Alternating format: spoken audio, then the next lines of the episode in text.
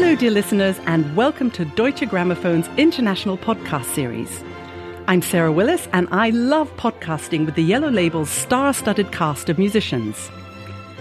My guest today is an extraordinary musician and music communicator who is, in fact, so busy that I think there must be some clones of him out there.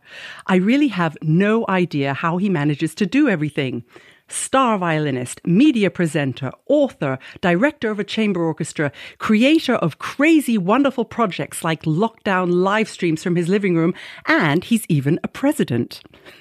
I'm looking forward to finding out more. We might need several podcasts with him to cover everything, but let's get started. Welcome, Daniel Hope. Thank you very much indeed, Sarah. Delighted to be here. I'm so happy to see you here. And we promised that we would not dissolve into giggles because us two Brits, we have this crazy sense of humor. We were talking about this the other day about uh, not dissolving into giggles and taking things very seriously. So Absolutely. We are going to do the best we can, dear listeners. We shall try. and if we do giggle, we hope you giggle along with us. so, my first question, Daniel how on earth do you manage all this? I have no idea.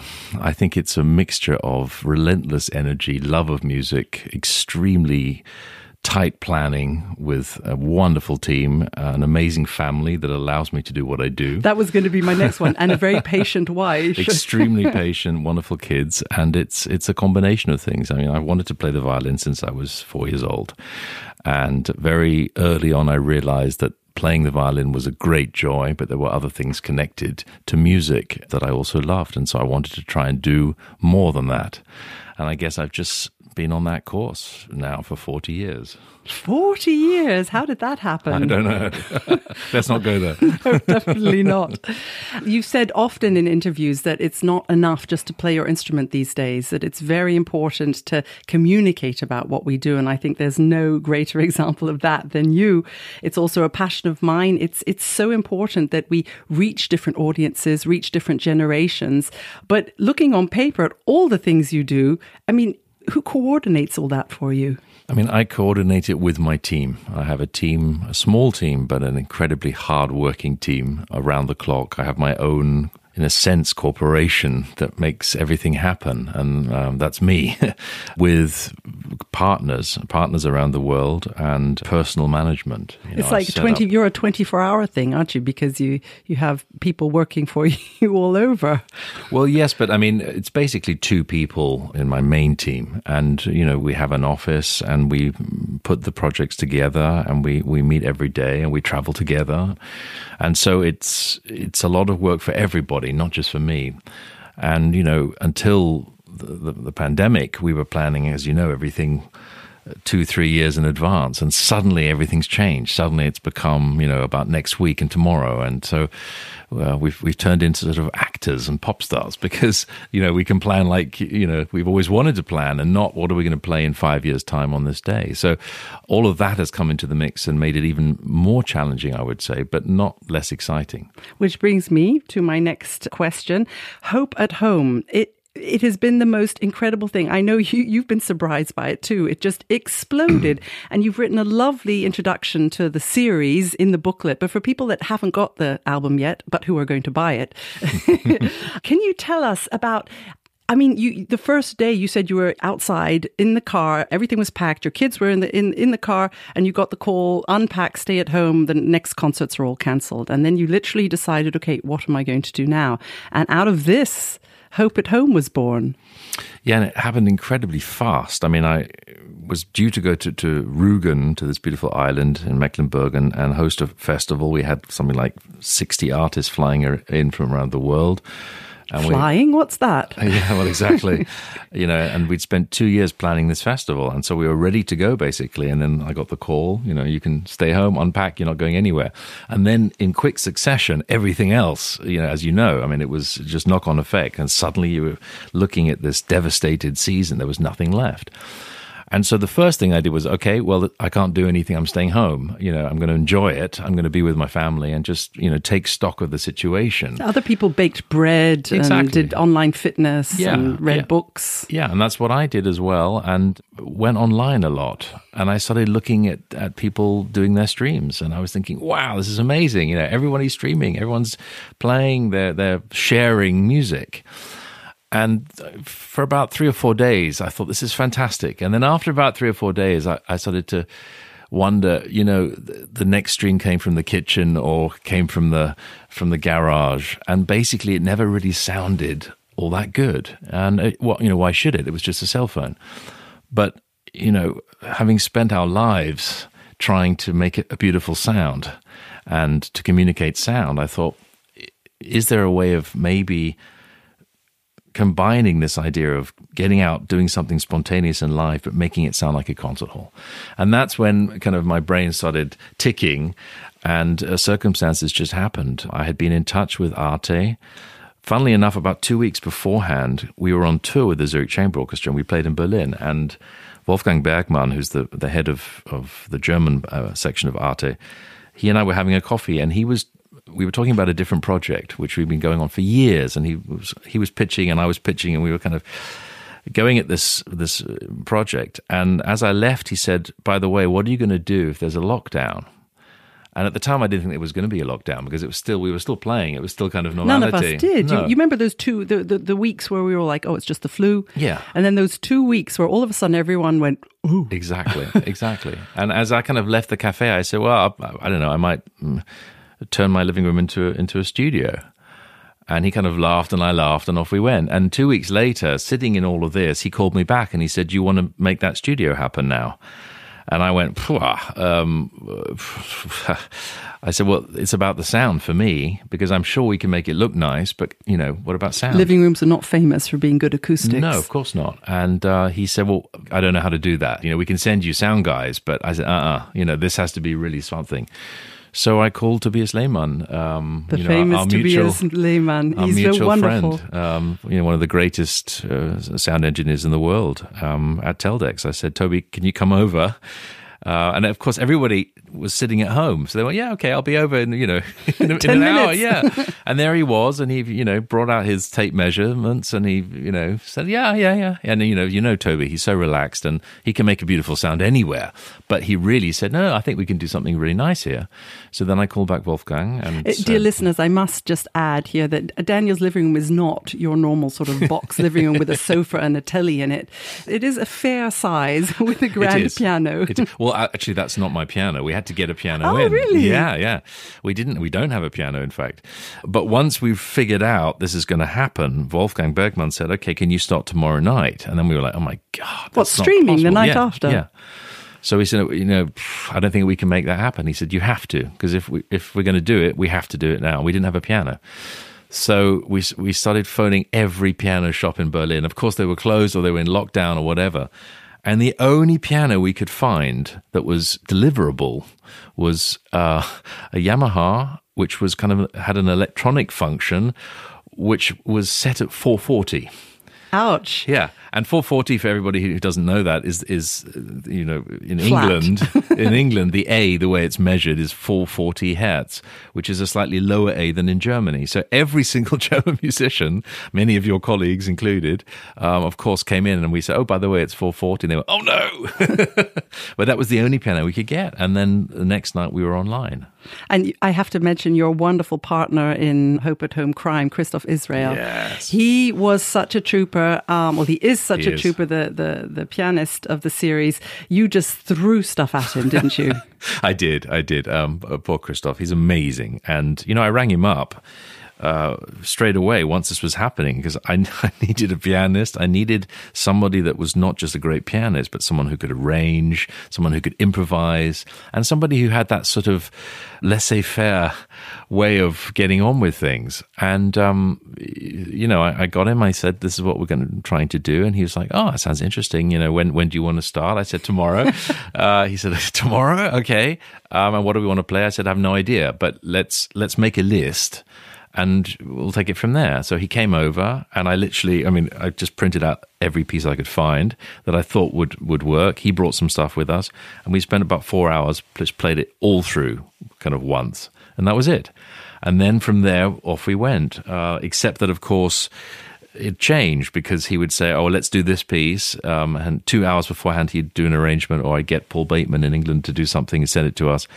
So the whole thing kind of went through this amazing transformation, and you know, eight million streams later, and seventy episodes later, uh, you know, I would never ever have imagined that that would have been possible. What an incredible time it was, and it's great that Deutsche Grammophon has uh, made it now timeless by putting uh, the, the highlights onto an album.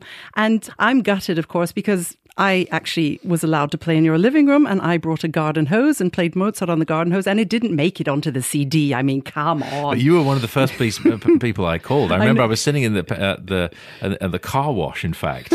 Um, At the car wash. there we go. I, I don't know why, why, I thought of you in the car wash, but there we go.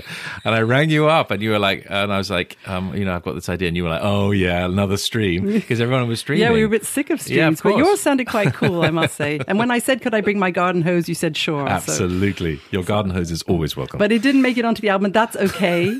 That's okay. There was no part in the garden hose piece for violin, so it's fair enough. But or, it has it has become a viral YouTube hit. Your garden hose in my living room in the, Berlin. You have to see the garden hose to appreciate it. I mean, uh, yeah, put it on album. But you, the, the album is like full of your. Fa- you can't say favorites because every it's like you know your babies. Everyone yeah. was your favorite, but yeah. but but putting it all together. I mean, I, I, had the wonderful privilege of having breakfast this morning with you and Till Brönner, with Iris With you know wonderful musicians. Just listening to it, it's it's a wonderful album to just you you, you can't expect what's coming next. Yeah. Exactly like like this series. You know, we didn't know often uh, until an hour beforehand who was we going to show up, who was going to show up, what we were going to play, you know, which repeats we were going to take, which versions, which keys. Some of it was so spontaneous. Some things worked, some things didn't because that was the way it was. You know, there were uh, incredible moments like Robert Wilson, who who I bumped into in the street outside my house, uh, who was in lockdown and said, "Can I come over and read something?" And I said, "Sure." Um, and then he, he came over with his own text that he's written. And then I tried to fit it uh, in between music, and I realized it wasn't going to work. So I said, okay, we had Arvo Pärt, Spiegel im Spiegel. I said, let's play Spiegel im Spiegel, and you read on top of the the music. And we did that with no rehearsal whatsoever. And that, I mean, you know, that was like 300,000 people heard that, saw that, wrote about it, still writing about Arvo Pärt, even heard it and saw it.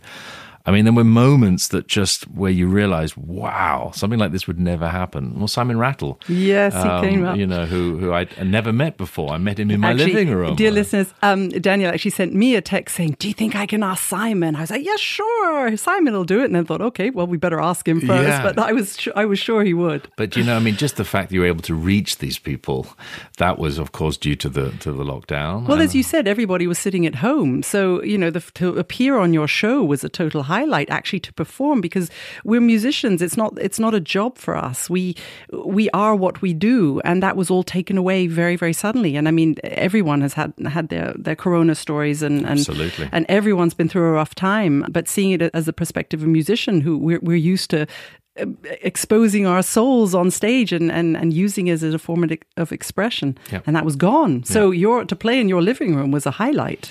Well, you know, we had also actors. We had uh, Katja Riemann. We had uh, what was fantastic. I, I, I, called Barrie Kosky very early on. That was uh, a wonderful one. And he's, I just said, you know, can you come over? He goes, sure. What what else am I going to do? I'm, I'm looking at my diary. It's empty. What day? Pick a day. You know, that's a dream to hear something like that. And then the fact that I could just choose something. I mean, that would never have happened in, in our real corona free world no. because you can't get these people on no. short notice ever. No. no, you can't get them. And also, as you know, as an experienced television producer, when you have a concept which has gone through a television station, it's planned really very, uh, you know, uh, carefully. Um, you know, you have to have these thoughts with this repertoire with this and then explain why you're going to do this and yeah and, and what cameras we need. And uh, you could just do anything you want. I loved you know going from from waiting for Godot uh, to uh, Simon and Garfunkel to Billy Joel to Alfred Schnittke you know in the same show that was the thing and no one stopping you it was like let's keep going until somebody complains no one could because it was live that was the thing but that's a lot of text Daniel and for me I I mean I I've done a lot of TV as well and I was in total awe of what you did because you had no, sometimes, but maybe it's better like that. We don't have all this preparation time. We don't have to learn scripts. We, we just sort of, blah, blah, blah, yeah, exactly. And I don't know how um, that sounded on the radio, on the podcast just delightful, now. Delightful, I'm sure.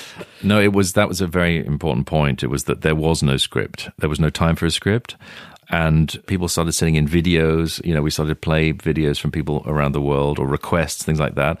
And then you got these terrible, you know, news broadcasts. You know, Italy, you know, the death count in Italy, America. You had all these terrible things, and so what we were trying to do was to bypass the bad news basically and just focus on something where we thought this is nice this is this is uplifting this is perhaps inspirational or funny or different or whatever and there I have to say a huge thank you to Arte because they just, I mean, and Wolfgang Bergmann in particular, he just said, do it. I'm, I do not want to know, just do it. And if, if something really bad happens, I'll call you. And every day I got texts, yeah, this was okay, this wasn't so good, blah, blah, blah. But he never said, don't do that. He just said, go with it.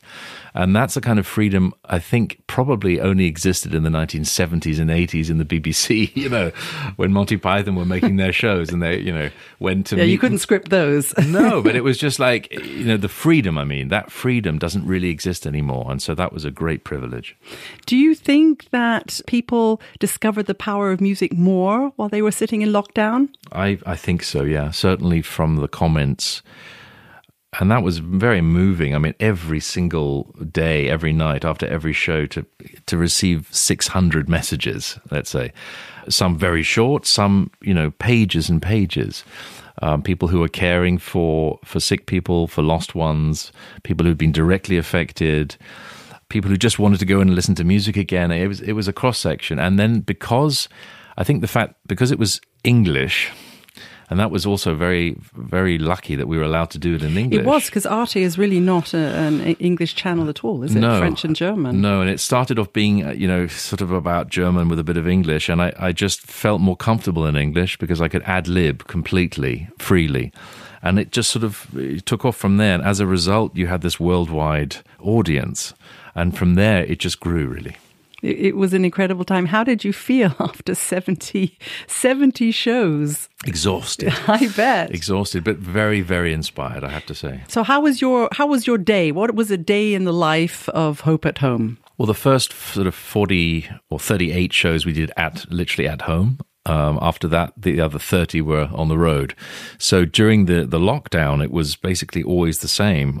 Christoph and I would be usually texting or on the phone until about two in the morning with ideas for the next day. And then I would have, you know, breakfast for the kids and spend basically as much time as I could with them until sort of around three, four o'clock four o'clock Christoph would have arrived. We'd quickly go through the pieces we were going to do. What about practice?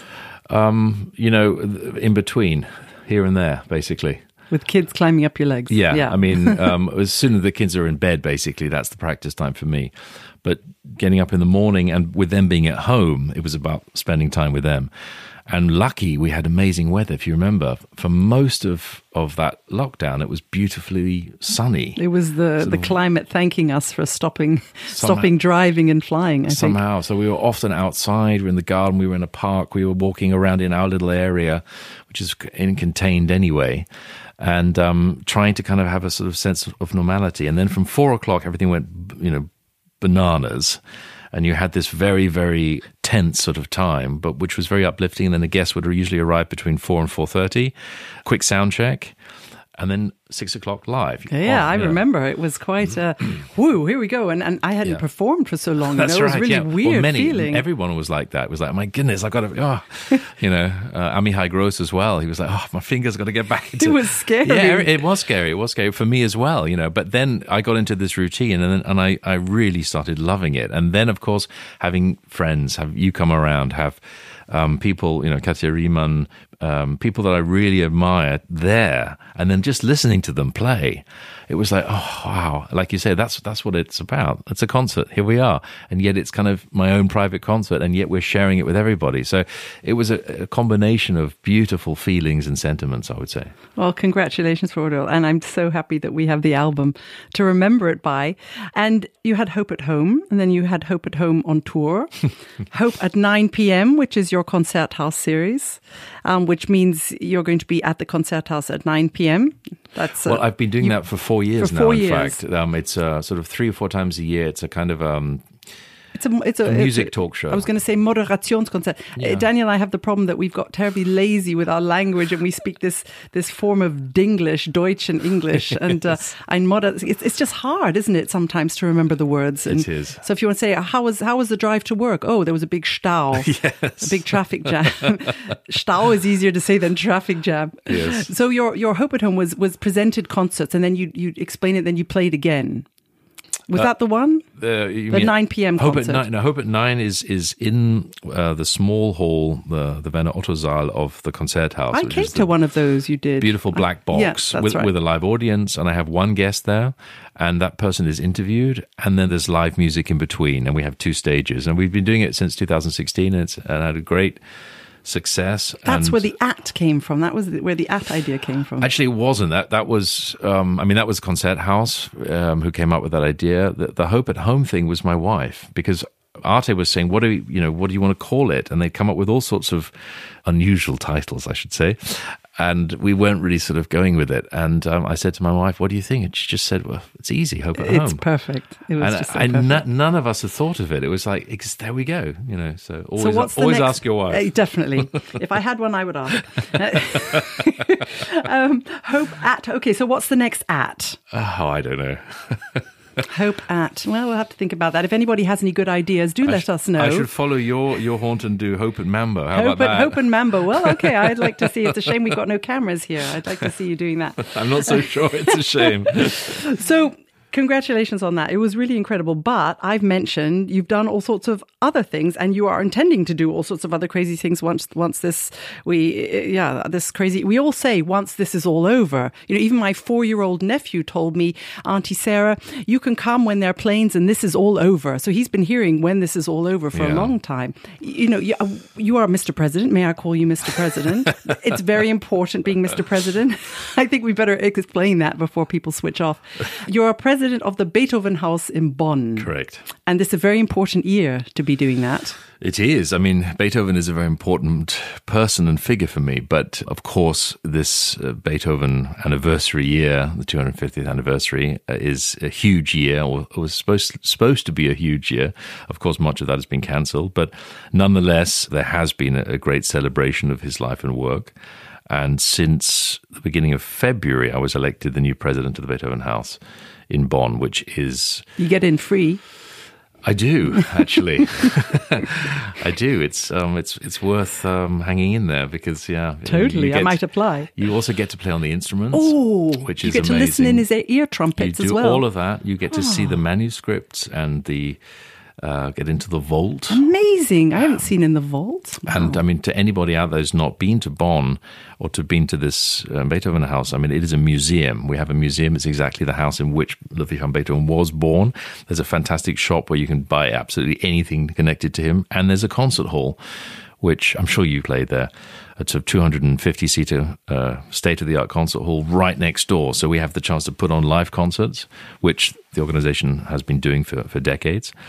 And also, there are 80 researchers who devote their lives to Beethoven study. So it's the most important center for Beethoven studies in the world. And They so have a great thing for kids too. I love all those little do. interactive things on the on uh, downstairs in the in the computer corner. They do. I mean, it's it's a fantastic way of celebrating Beethoven, and so I was incredibly honored when they elected me.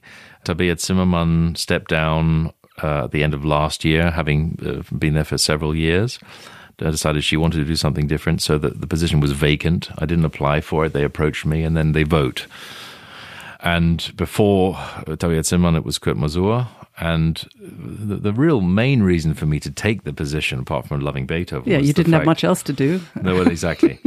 um, no, it was that the very first president was Joseph Joachim, and he, for me, is is just one of the most spectacular, scintillating figures of all time. I mean, not just an amazing violinist, but a, a composer, a teacher, a concert promoter, somebody who redefined the way you put on concerts. His programs are amazing, absolutely ravishing, brilliant. Cutting, we would call them cutting edge now. Uh, he was way ahead of us. Um, plus, he's he's in fact buried in the same cemetery as my great great grandfather. They they they are not far apart. So there's a kind of um, almost a sort of a, a, family type connection, at least in my mind, uh, to Joachim. So to very very humbly follow in those in those uh, hallowed footsteps was a tremendous honor for me, and um, I want to also uh, tell the world a little bit about Joachim. Once forgotten a bit about him. And he was the one that, in fact, created the idea of a chamber music festival. The very first Kammermusik Fest in the world was put on by Joachim in the late 1880s uh, or early 1890s, devoted to Beethoven and to contemporary composers of the time. And so we're, for my first Chamber Music Fest, which is next year, I've moved it back into May, which is the time in which he did it and we're going to reconstruct the programs he did. Fantastic. So it's going right back to exactly what he did that's what being president means. You can put on uh, curate concerts, and yes. it's not just playing on all the instruments in the. No, it's the, it's it's really that's fantastic. You can make it what you want to make it, and everyone has done it. You know, uh, Tabea did a fantastic job in her own way, as did um, Masur. Everyone's different, and they don't require you to do something. It's an honorary post but you can do as, as much or as little as you want. And um, I've already done a lot for and with them a lot of producing there. The very final episode of Hope at Home was there um, with Matthias Goerne and Kirill Gerstein. It was also nice to end the series there in the Beethoven house. And as you might remember, we had Beethoven's life mask with us all the time. That was very cool. Uh, in your living room, and he had a mask on. and we even had him in the Beethoven house, so we, we took him home. oh, that's absolutely lovely. Well, congratulations on that. You've, you've written books, you present radio shows, and, and now soon to, to be presenting TV shows for WDR, WDR, the German German TV station, radio station.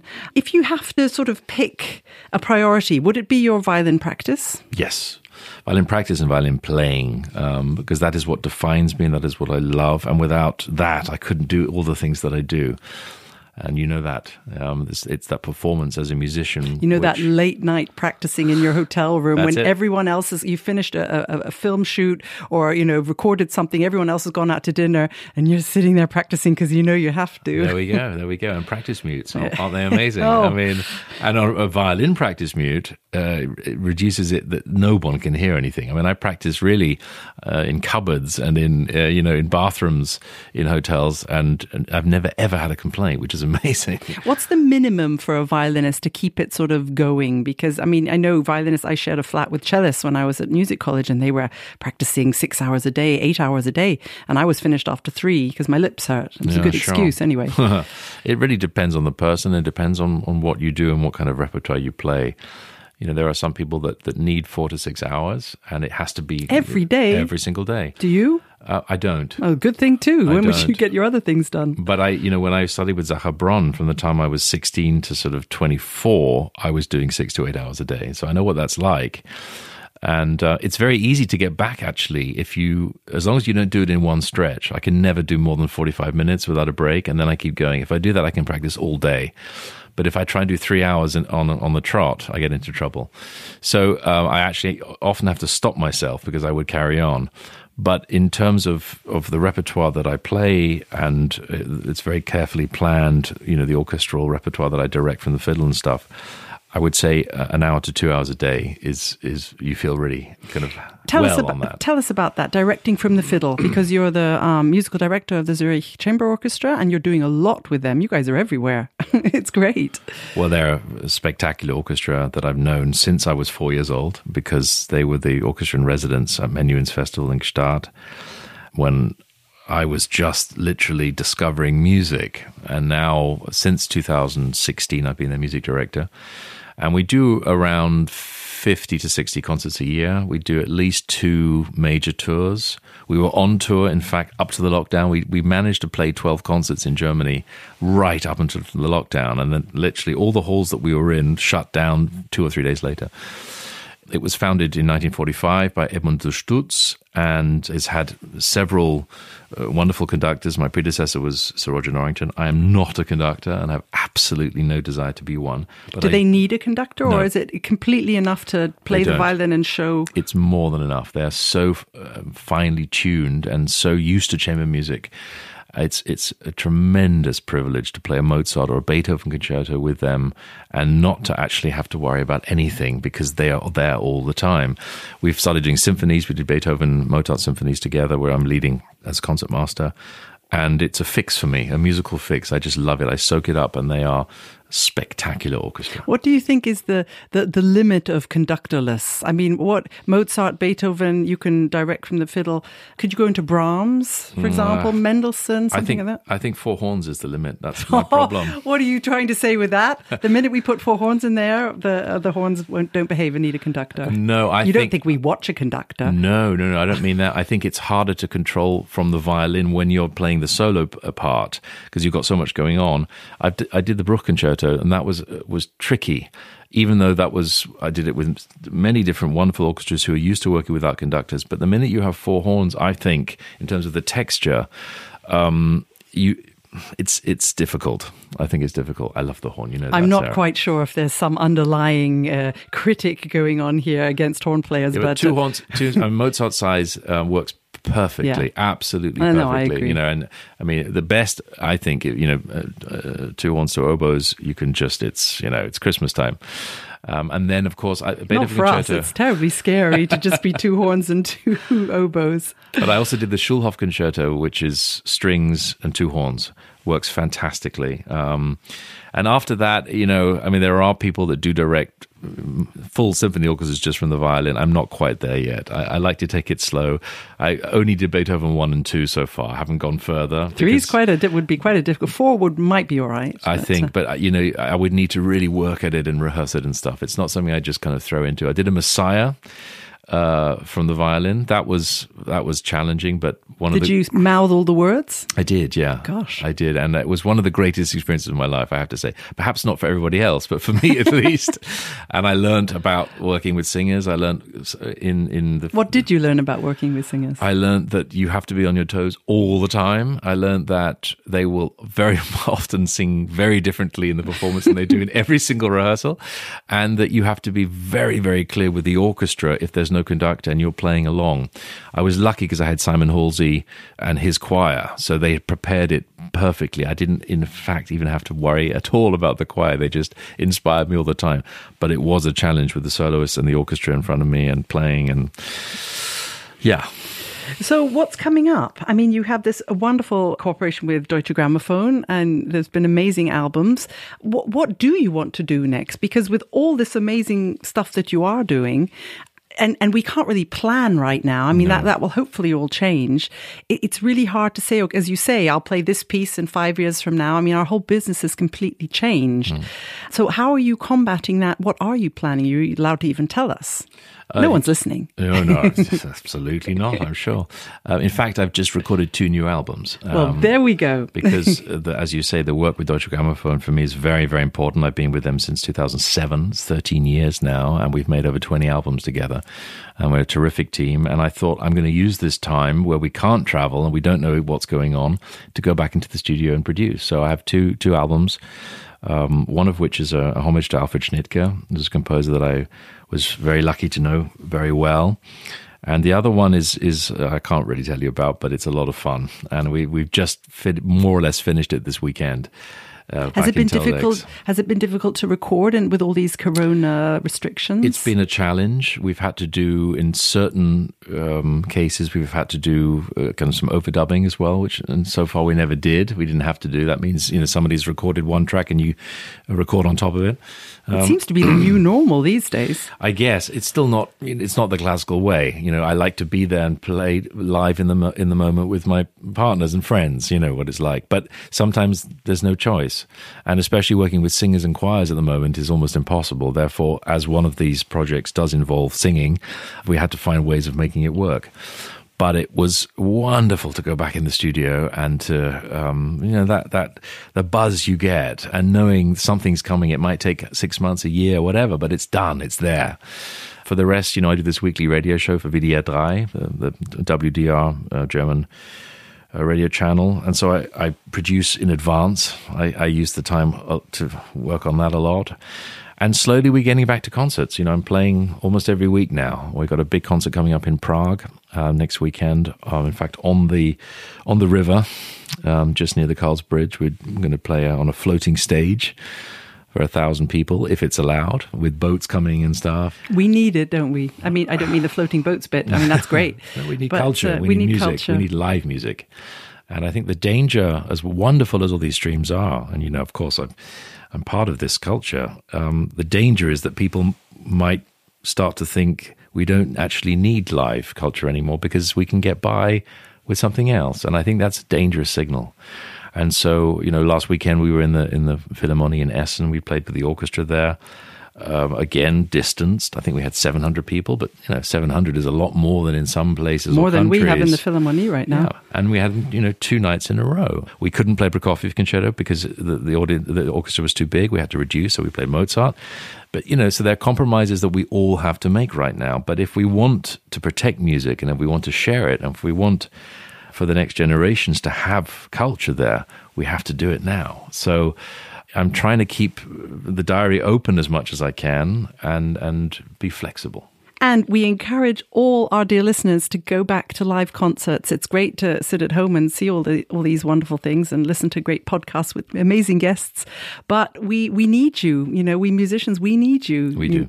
We really need. We, we played for, for an empty Philharmonie in Berlin for you know for many weeks during during lockdown, and you get sort of used to it after a while. But nothing beats a live audience and that interaction. And uh, the only one good thing I think to come out of Corona is that nobody coughs in concerts anymore. I know everybody's incredibly quiet. It's it, it's true. But I when we went on stage at the, at the Beethoven House for the final episode of Hope at Home, we went out there and, and Matthias Goerne uh, came out and there was this big applause and, and he stopped for a second because he you could tell he was really moved and he, he kind of grabbed my arm. He said, that's what it feels like again. You know, just things that we've we've were so taking for granted, and suddenly it happens again, and you realize, ah, there it is. Or you see somebody react, even if they have a mask on or not, doesn't matter. But you see that they're moved. You see that they're they're in in the music, and uh, you know that's why we do what we do.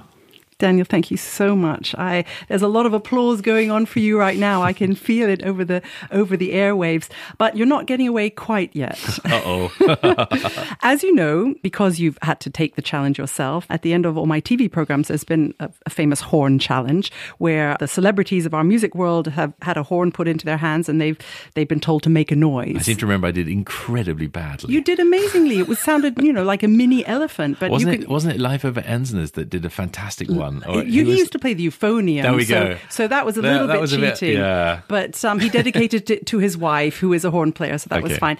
Your, yours was quite impressive, I seem to remember. Mm. And of course, now, unfortunately, Corona times, I can't put my horn into your hands and make you play it because you know it must be terribly dangerous. But what i can do is challenge you some other way. And i thought i would like to ask you for maybe a great horn story during recording something. I think there was something about shostakovich. And then i have one last question to finish off the podcast with A great horn story, yeah. Um, uh, there are there are several horn stories actually, but I do remember the ones one- you can repeat on the, well, on the air yes, uh, part of which, at least. I do remember a recording session with an English orchestra, a London-based orchestra of the Shostakovich violin concertos one and two, and the conductor was Maxim Shostakovich, the son of Dmitri, and the second violin concerto, the last movement, you know, there's this famous battle between the violin and the horn, and the horn is muted, and it's it, you have to kind of one up uh, the each poor other. horn player has to almost busts a, busts a gut doing that because you have to play so loud with the muted. That's right, and it's supposed to sound quite nasty and sort of brittle. And um, he he he wasn't quite on the same wavelength with the conductor, and there was this battle that ensued, and we all found our feet at that moment as the conductor and and the horn player uh, clashed swords. But actually, the recording is Clashed horns. Indeed, the recording is actually quite good though at the end, but you wouldn't have thought so. And then, do you have a a most feared passage as a violin soloist? Are there any passages which you think, oh, okay, let's hope this goes well? Well, I mean, the famous one, of course, is the Beethoven Concerto at the end of the second movement, where everything's got incredibly quiet and the violin is just on its own in semiquavers. Da, da, dee, da, dee, da, dee, da. And whether you have a conductor, whether you don't, there's always that moment that if, if you're on your own, you turn to the right to see the horn over your right shoulder. If you're with a conductor, you look up at the conductor and say, Are you going to bring them in?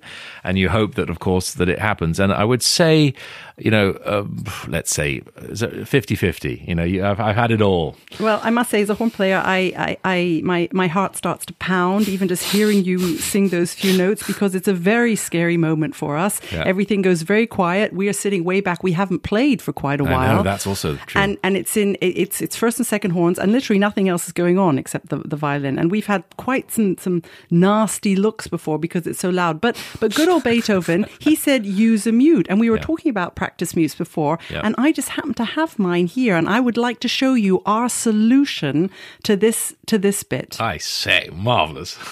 So my horn just happens to be here. I never travel anywhere without it. And so this this is the this is the bit you are now Daniel's getting out his phone and he's going to film this. Now that's actually very cruel. But this is the bit, dear listeners, that we are talking about. I don't know where to come in. You have to give me a down bit.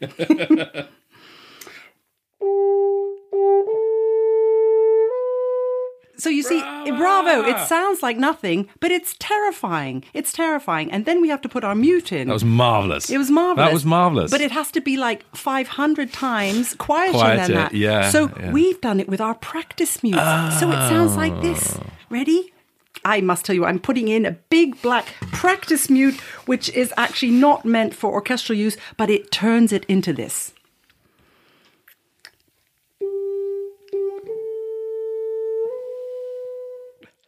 That's beautiful. Would isn't it? you have colour- accepted that? I would have. uh, I Would you have given us filthy looks? No. No. Oh, I'm so relieved. I would have Well, turned around and applauded. So next time you play that piece, you've said Beethoven Violin Concerto is your favorite concerto It to is, play. yeah, it is. So be nice to the horns, please. Always. Thank you for taking the horn challenge. I'm sorry we couldn't have the pleasure of listening to you play I'm today. not sorry. I much rather listen to you. But in a in a post Corona world, when this is all over, as my nephew says, Yes. we will get back to that, and you will be challenged. Hope you will be challenged. you know where to find me. Congratulations on all you do. Thank you, I adore you. You are a Thank wonderful you. musician and person, and thank you for being on the Deutsche Grammophon International podcast. Thank you for having me. And dear listeners, we'll see you back here very, very soon. Bye bye. Bye bye.